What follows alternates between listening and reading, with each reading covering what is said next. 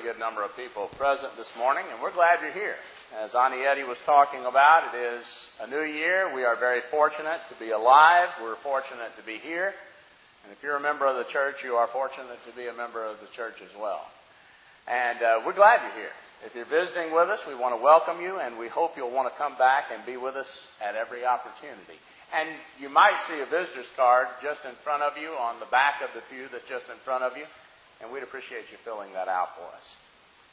I, uh, when I got up here, you know, you get used to things, and then when something is different, you know it's different, but you're trying to figure out what it is, you know. And then I looked above me, and there is a light up there that has not been here, but it's a welcome sight for sight. It's a welcome sight for these uh, old eyes. But anyway, I appreciate whoever did that, and uh, thank you for putting that light in. We are going to begin a new series, a new theme. Wes announced it. It's been announced by several people. We are going to talk this year about being holy. And our theme verse we're going to take from 1 Peter chapter 1 and verse 16, which says, Be holy, for I am holy. More particularly, and I'm not going to really talk about that this morning, if I were to translate what I believe it is literally, and I will talk more about that, you shall be holy, for I am holy. 1 Peter 1 and verse 16. So we're going to talk about that this year. We're going to talk about holiness. Excuse me, if I get one good cough, I might be all right. But we're going to talk about holiness. We're going to look at it from different aspects. I'll mention at the end of the, the sermon. We're going to try to make this, in many respects, a very practical theme, and one that hopefully, and Wes and I have talked about this, and I will just tell you up front, I don't intend, I mean, we could approach this, and I could approach this from the standpoint of, let me tell you how, you know, what you should do, everything about your life that you need to change in order for you to be holy. And I'm not going to approach it that way. We're going to look at what holiness is. We're going to talk about why God would say, and I will say it like this to you, why God would say, number one, you are holy. And number two, that is what, as a faithful Christian, you shall be. And we're going to talk about that, and from a very practical point of view, we're going to ask ourselves some serious questions, and hopefully, as we probe, you know, take an introspective look. Look within myself. Ask myself those serious questions.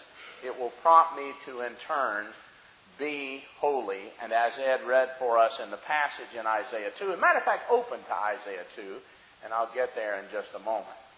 But to join the Lord on his holy mountain, to be holy, for God is indeed holy. Let's start by going back, as I said I would a couple of weeks ago, let's go back to this old picture. Now, those of you that have been around for a while, you know that a couple of years ago, our theme was the man in the mirror. And as I put up this picture that I like a lot, obviously, but as I put up this picture, it represents the idea of me taking a look at myself, sometimes literally in a mirror, because I do that, and I ask myself questions. And as the image of who I am and what I am becomes clearer, as it faces me, I realize, as we went through that theme, that I am that man in the mirror. I'm the man in the mirror that needs to make the changes I need to make. And as we talked about throughout this last year, I am that man in the mirror with purpose to fulfill. Whether that is in my church, or in my family, or in my work, or even in my play, my recreation, I have purpose to fulfill. I am that man in the mirror. I certainly have purpose in life. But a greater question in many respects, no matter what I'm talking about, as I look at myself and as that image becomes clear, I need to ask myself, but am I holy? What is holiness? And am I really a holy person? Because, as our theme verse says, if I can get it to come up, you shall be holy, for I am holy. So I'm looking at myself and I've got a clear picture of who I am. I've got a clear picture of what it is that I think I'm supposed to be doing, but am I really holy?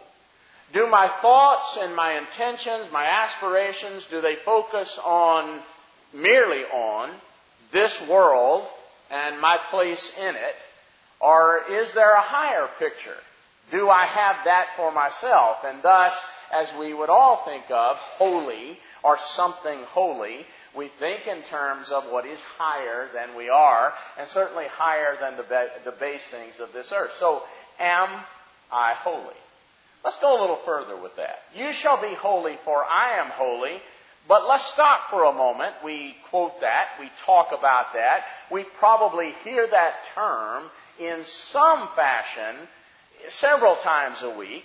We just sang a song, and it was a beautiful song to introduce this, this whole theme, and certainly this lesson this morning Holy, Holy, Holy, Lord God Almighty. But the truth is, do I really know what the word holy means? I mean, what does it mean to be holy?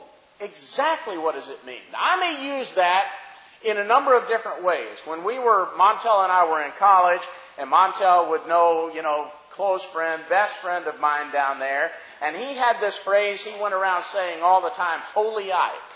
And I don't know where that came from. If he heard it from somebody that, you know, back in the Eisenhower days, uh, parents, you know, back in the, I don't know, but holy Ike. It's a term we probably hear. There used to be a popular, you know, slang phrase, holy cow, you know, and now people say a lot of other things. But the idea of holy, what does it really mean? And so as you begin to focus on the word holy, you can go and get a proper definition. I'm going to give you a combination definition, both from Webster's dictionary and from a lexicon looking at the word in the original language. But this is what you would find the word literally means. It means to be set apart. It means to be sacred in that sense. Something set, by either, set apart either by God or set apart for God. You'll notice that on the second line there beginning, properly, if we look back at the word in the original language before even, it was a spiritual or religious term. It just simply meant something different. Something that was unique or unlike other things. And so, if you were talking about an item that was just really special, or if you were talking about even a person who was really different, and not so much in the sense of odd, but different in the sense of being just a little bit better. You know, we, we talk about certain athletes that are the best and great at what they do and other skilled into artists and so forth that are really good and they're set apart. They're just different. They're different or unlike others. And it has an implication then when you are so good at something, you can see how this transition, an implication of being godlike. Because God is the best at everything that is good.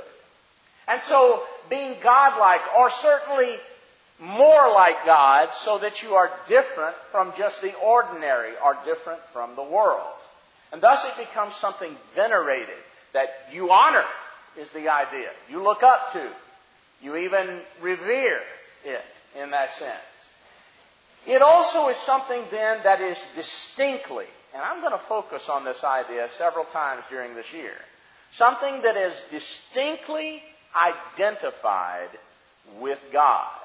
And so you get words, and these would be cognate of the word holy. You get words like holiness, surely, but saint. You know, the saints at Ephesus, the saints at Corinth. Literally, the holy ones in those places. Words like sanctify and sanctified and sanctification and all of that. The idea of something that is identified with God in a unique way. Something that is set apart. You know, the Holy Spirit in 1 Corinthians 12 sets us apart, sanctifies us into the body of Christ. And on and on and on we could go with that. Many verses, and a lot of which we will cover during the year. But these terms, this idea, well, that's what it means to be holy. So I go back to the previous slide, and I won't do that literally, but think back to it. There I am, standing and facing the reflection of myself, and I'm asking that question Am I that? Am I holy? Am I distinctly identified with God? Do I live a life that would be venerated? Now, not to be put up on a pedestal, not to be worshiped as God is worshiped, but respected. Do I live that kind of life? Do I live a life that is different? That's unlike the masses? Would I be considered a person who is holy, set apart in any way? Do people look at me as, well, you know, with respect to whatever it is, and we could talk about honesty, or we could talk about honor, or we could talk about love, or we could talk about kindness, or anything that is of God. Do people look at me like giving? Anietti making the point a moment ago. Do, do people look at me as that there's something special about me? That there's something more than the ordinary? Do people see that? If they do, then at least in that respect, I'm holy, as God would consider holiness. We'll go a little further.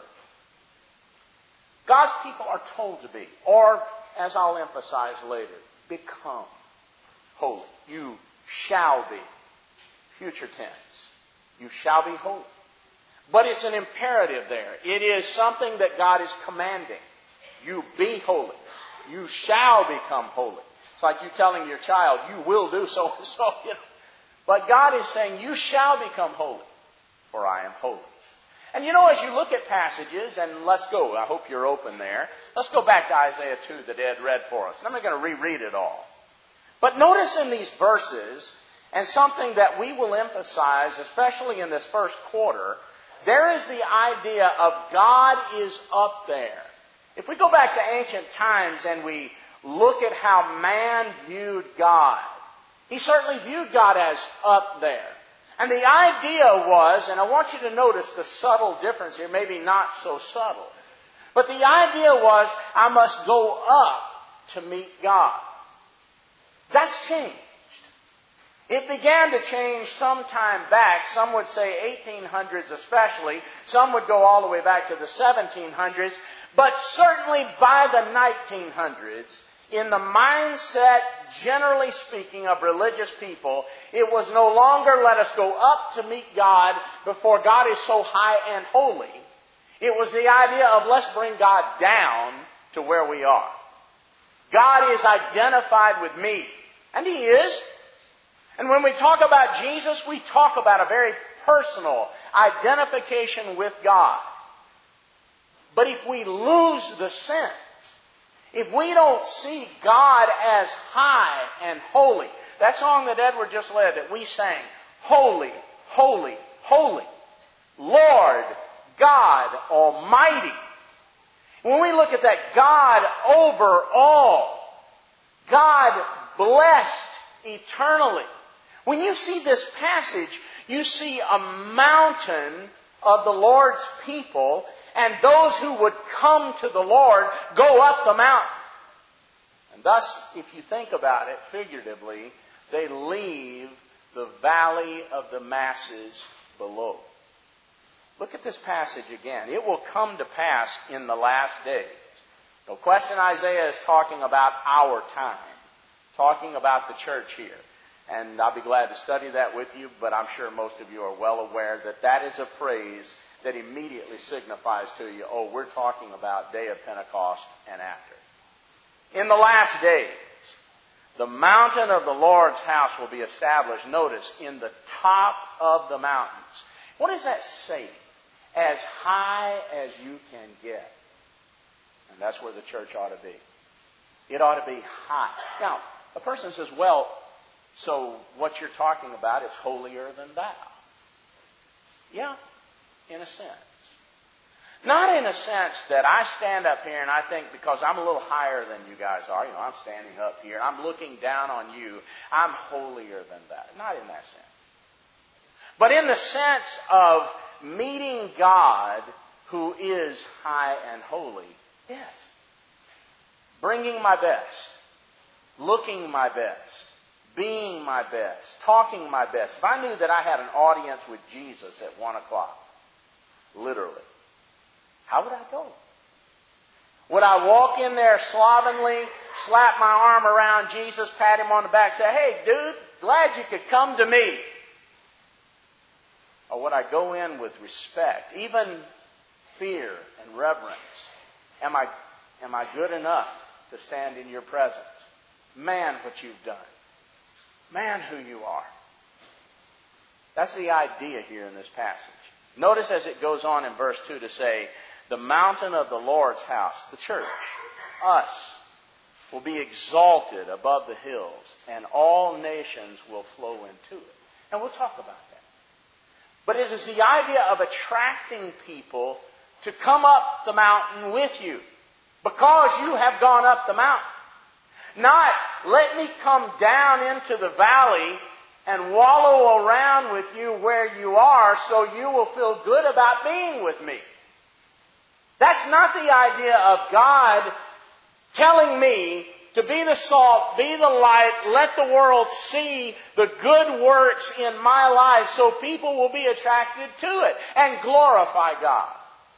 You see, this is an idea of people being holy. And their lives change. And I won't go on and explore all of that now. We will look at things about this passage and many others. But notice, their lives change because of that. They take their plowshares and their swords and they change them. It's a different life. We talked about downstairs, and I will just briefly mention this. We talked about downstairs. I go back to an incident, and I talked to you about it before. An incident that changed my life, and thank God it did. But all of that stupidity that I was out there doing, and when I was 15, all of that stupidity came to a head, and I nearly killed somebody. And I thank God I didn't kill someone. But the point is, you look at all of that and you say things have to change. Or you can be in prison, just like two of your cousins are. And you can spend the rest of your life there. Things have to change. You got to be different. And so God pointed me in the direction of some Christians, and they were willing to teach me, and I came to understand the way of holiness that we'll talk about this year. And what a different life that is. God's people should be holy. And yet, typically, the Lord's people tend toward not being holy. I want you to turn a few pages over and go with me to the book of Hosea. If you're in Isaiah, you will go through Ezekiel, Daniel, Jeremiah, of course, Lamentations. You'll get to the first of the minor prophets, Hosea, minor as they're called. And I want you to look down with me at Hosea chapter 4. Now, this is God addressing his people. And this is where we typically tend to be. And I want you to understand that as we read this, we're going to conclude with a section where God basically says, You know, I blessed you and everything's going great for you. You're prospering. You're doing well. But this is where you tend to go with all that prosperity. Look with me at verse 1 beginning in Hosea 4. Hear the word of the Lord, you children of Israel. For the Lord has a controversy. I got something against you, is the idea, with the inhabitants of the land. Because there's no truth, nor mercy, nor knowledge of God in the land by swearing and lying and killing and stealing and committing adultery. They break out. Sin breaks out. They run forth, is the idea. They run wild. And blood touches blood. And therefore shall the land mourn. And everyone that dwells therein shall languish with the beasts of the field and with the fowls of the heaven. Yea, the fishes of the sea also shall be taken away. In other words, God is saying, I'm going to punish the land because of this. Yet let no man strive, verse 4, nor reprove another. For thy people are as they that strive with the priest. Therefore shalt thou fall in the day, and the prophet will also fall with you in the night, and I will destroy your mother. Now, if you look at the background to all of this, this is why he's saying that, because the priest and the prophet basically give the people what they want to hear, and what the people want to hear is, sure, go out and be like everybody else. It's okay with God. And it's not okay. So verse 5, Therefore shall they fall in the day. The prophet will fall, and I will destroy the mother. My people, verse 6, and you'll notice this verse, my people are destroyed for lack of knowledge. Because thou hast rejected knowledge. Not because it's not there, you just don't want it, is the idea. My people are destroyed for lack of knowledge. Because thou hast rejected knowledge, I will also reject thee. That thou shalt be no priest to me. Seeing thou hast forgotten the law of thy God, I will also forget thy children. Now notice verse 7. Is it that everything was so bad that all the suffering, you know, and that's what you generally hear. You know, it's, it's because people are so poor, because they don't have enough. And we will hear politicians say this all year long. If people had more, they would be better. And yet what God says in verse 7 is, as they were increased, as they multiplied, as everything became better and better and better, so they sinned against me. And we've seen that, haven't we? How religious did people get when those planes hit, whichever direction it is, when those planes hit the World Trade, Center? When things are bad, when somebody gets sick, when someone's dying, when your child is in trouble, we get religious. We turn to God. But when things are great, we turn away from Him and play. As they were increased, so they sinned against me. Therefore will I change their glory into shame. They sat up, or they eat up rather the sin of my people, and they set their heart on their iniquity. And there shall be like people, like priests, and I will punish them for their ways and reward them their doings. Now, like I said, that could be the emphasis. Wes and I could stand up here and we could talk about the essence of this passage. We could go back to verse 2 and we could tear all of that down and we could talk about the swearing and the lying and the stealing and the adultery and so forth. But that's not going to be our emphasis this year. We will mention it, as this passage does. But it's a reality. And good people have recognized that even though God says, be holy, that we tend to not be. And I don't think there's anything astounding about that. We are human beings, and so do we tend to be. Up on top of the mountain, as holy as we can possibly be, or not so much. And I think we all know the answer. And so good people have recognized that, and there have been notable attempts, and there have been a lot of them, but I'm going to single out four of them because of some of the principles and the, thing, the philosophies behind them that I happen to think are good. And I'll talk about those and talk about why. Now, when I put the list up here, you're going to be going, whoa, wait a minute, you know. Don't misunderstand. It's not where all of those things went to eventually, but it was the philosophies behind them, and that's what I'm going to touch upon. So there have been notable attempts to bring God's people up to his standard of holiness. And when we begin to look at some of those, we see the Pharisees. And again, immediately you might say, Pharisees? You telling us to be a bunch of Pharisees? No. But the philosophies that started the movement, the group of the Pharisees, were good. And there were even remnants of good Pharisees in Jesus' day. Don't forget Nicodemus was a Pharisee. The Apostle Paul was a Pharisee. Most of them had long since ceased to be where they started, is the point. Another notable attempt is the Amish. Now, we have a lot of Amish around here, especially, and a lot of you have gone over to, you know, Pennsylvania, Lancaster area, all of that. So, you know, when I say Amish, you know what I mean by Amish. The Amish. And again, are you telling me give up my car, my motorcycle, you know, and get in a horse and buggy? No. Please don't leave here and say, Michael said, car's got to go. I'm driving mine, okay? So, no, but the philosophies. Why the movement started in the first place. Have you ever wondered that? Where did that come from? We're going to look at some of that. You may not be familiar with this one. The Wesleys, and I'm not talking about Wes back there now, the Wesleys Holy Club, and again, go back 18th century, and we're looking at a group of people within the Anglican Church, a group of college age people, John and Charles Wesley in particular being leaders of that, and starting something that they called the Holy Club, and something that was ridiculed and called by others Methodism, and so the Methodists eventually come from that. We're not going to talk about where it went to, but the philosophy behind John and Charles and their Holy Club. And finally, in more modern times, and I know some of you in this room are familiar with this, very familiar with it, the Crossroads movement. Crossroads Church of Christ down in Florida. When Montel and I were going to school, this was in full swing, and so everybody was talking about it. And eventually in the 80s, that became what's known as the Boston Church movement, and some people still refer to it as the Boston Church. And if you say that to some people, they'll be, oh yeah, I know what all that is. And if you're not familiar with that, that then in the 90s became the International Churches of Christ, or shortened to ICC. now, do I want East Orange Church of Christ to become one of the International Churches of Christ? Absolutely not. Okay?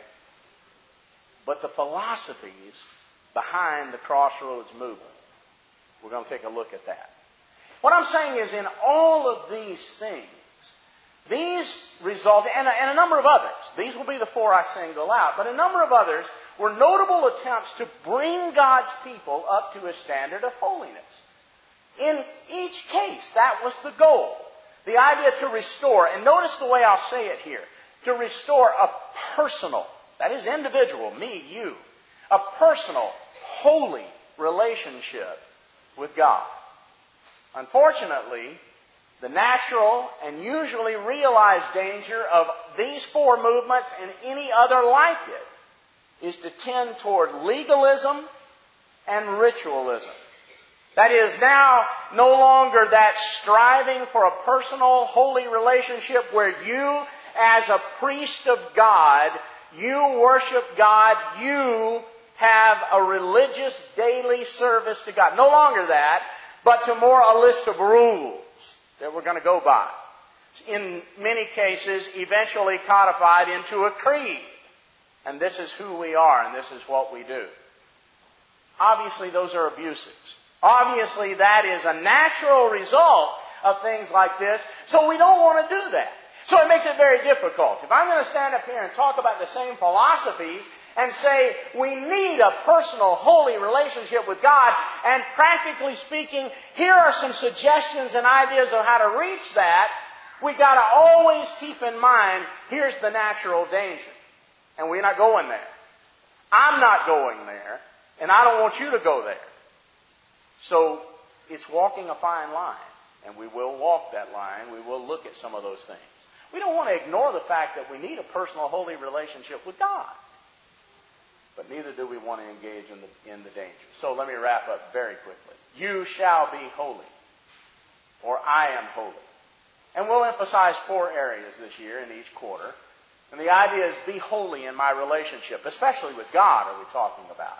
Accepting God's call to come to Him or come up to Him is the idea. Then we'll talk about be holy in my weakness. Because we will acknowledge our personal separation from God. And I will certainly talk about mine. But then we also want to acknowledge my strength, your strength. So be holy in my strength as we walk the highway of holiness daily. And finally, we will talk about being holy in my worship, worshiping the Lord in the beauty of holiness. And we will look at various passages that have to do with that. Are you here this morning? You're the man in the mirror. You've looked at yourself and considered. You contemplated. I know who I am. I know what I should be doing. Am I holy? Maybe I'm not. Maybe I've never responded to God's call. Maybe I've never been set aside by God as one of His people because I've never confessed my belief in Jesus. I do believe in Him, but I've never made that confession or that commitment to repent, to change my life. But today I want to do that. Be baptized and become a child of God. A saint, a holy individual. Maybe you're here today and you've been baptized and you say, Am I holy? No. No, I, I don't live a holy life. But I, I want to I want to do that. I want to change my life. It's the first Sunday of 2016. No better time to say, Today I start changing. Are you here today and you need to come? Please come.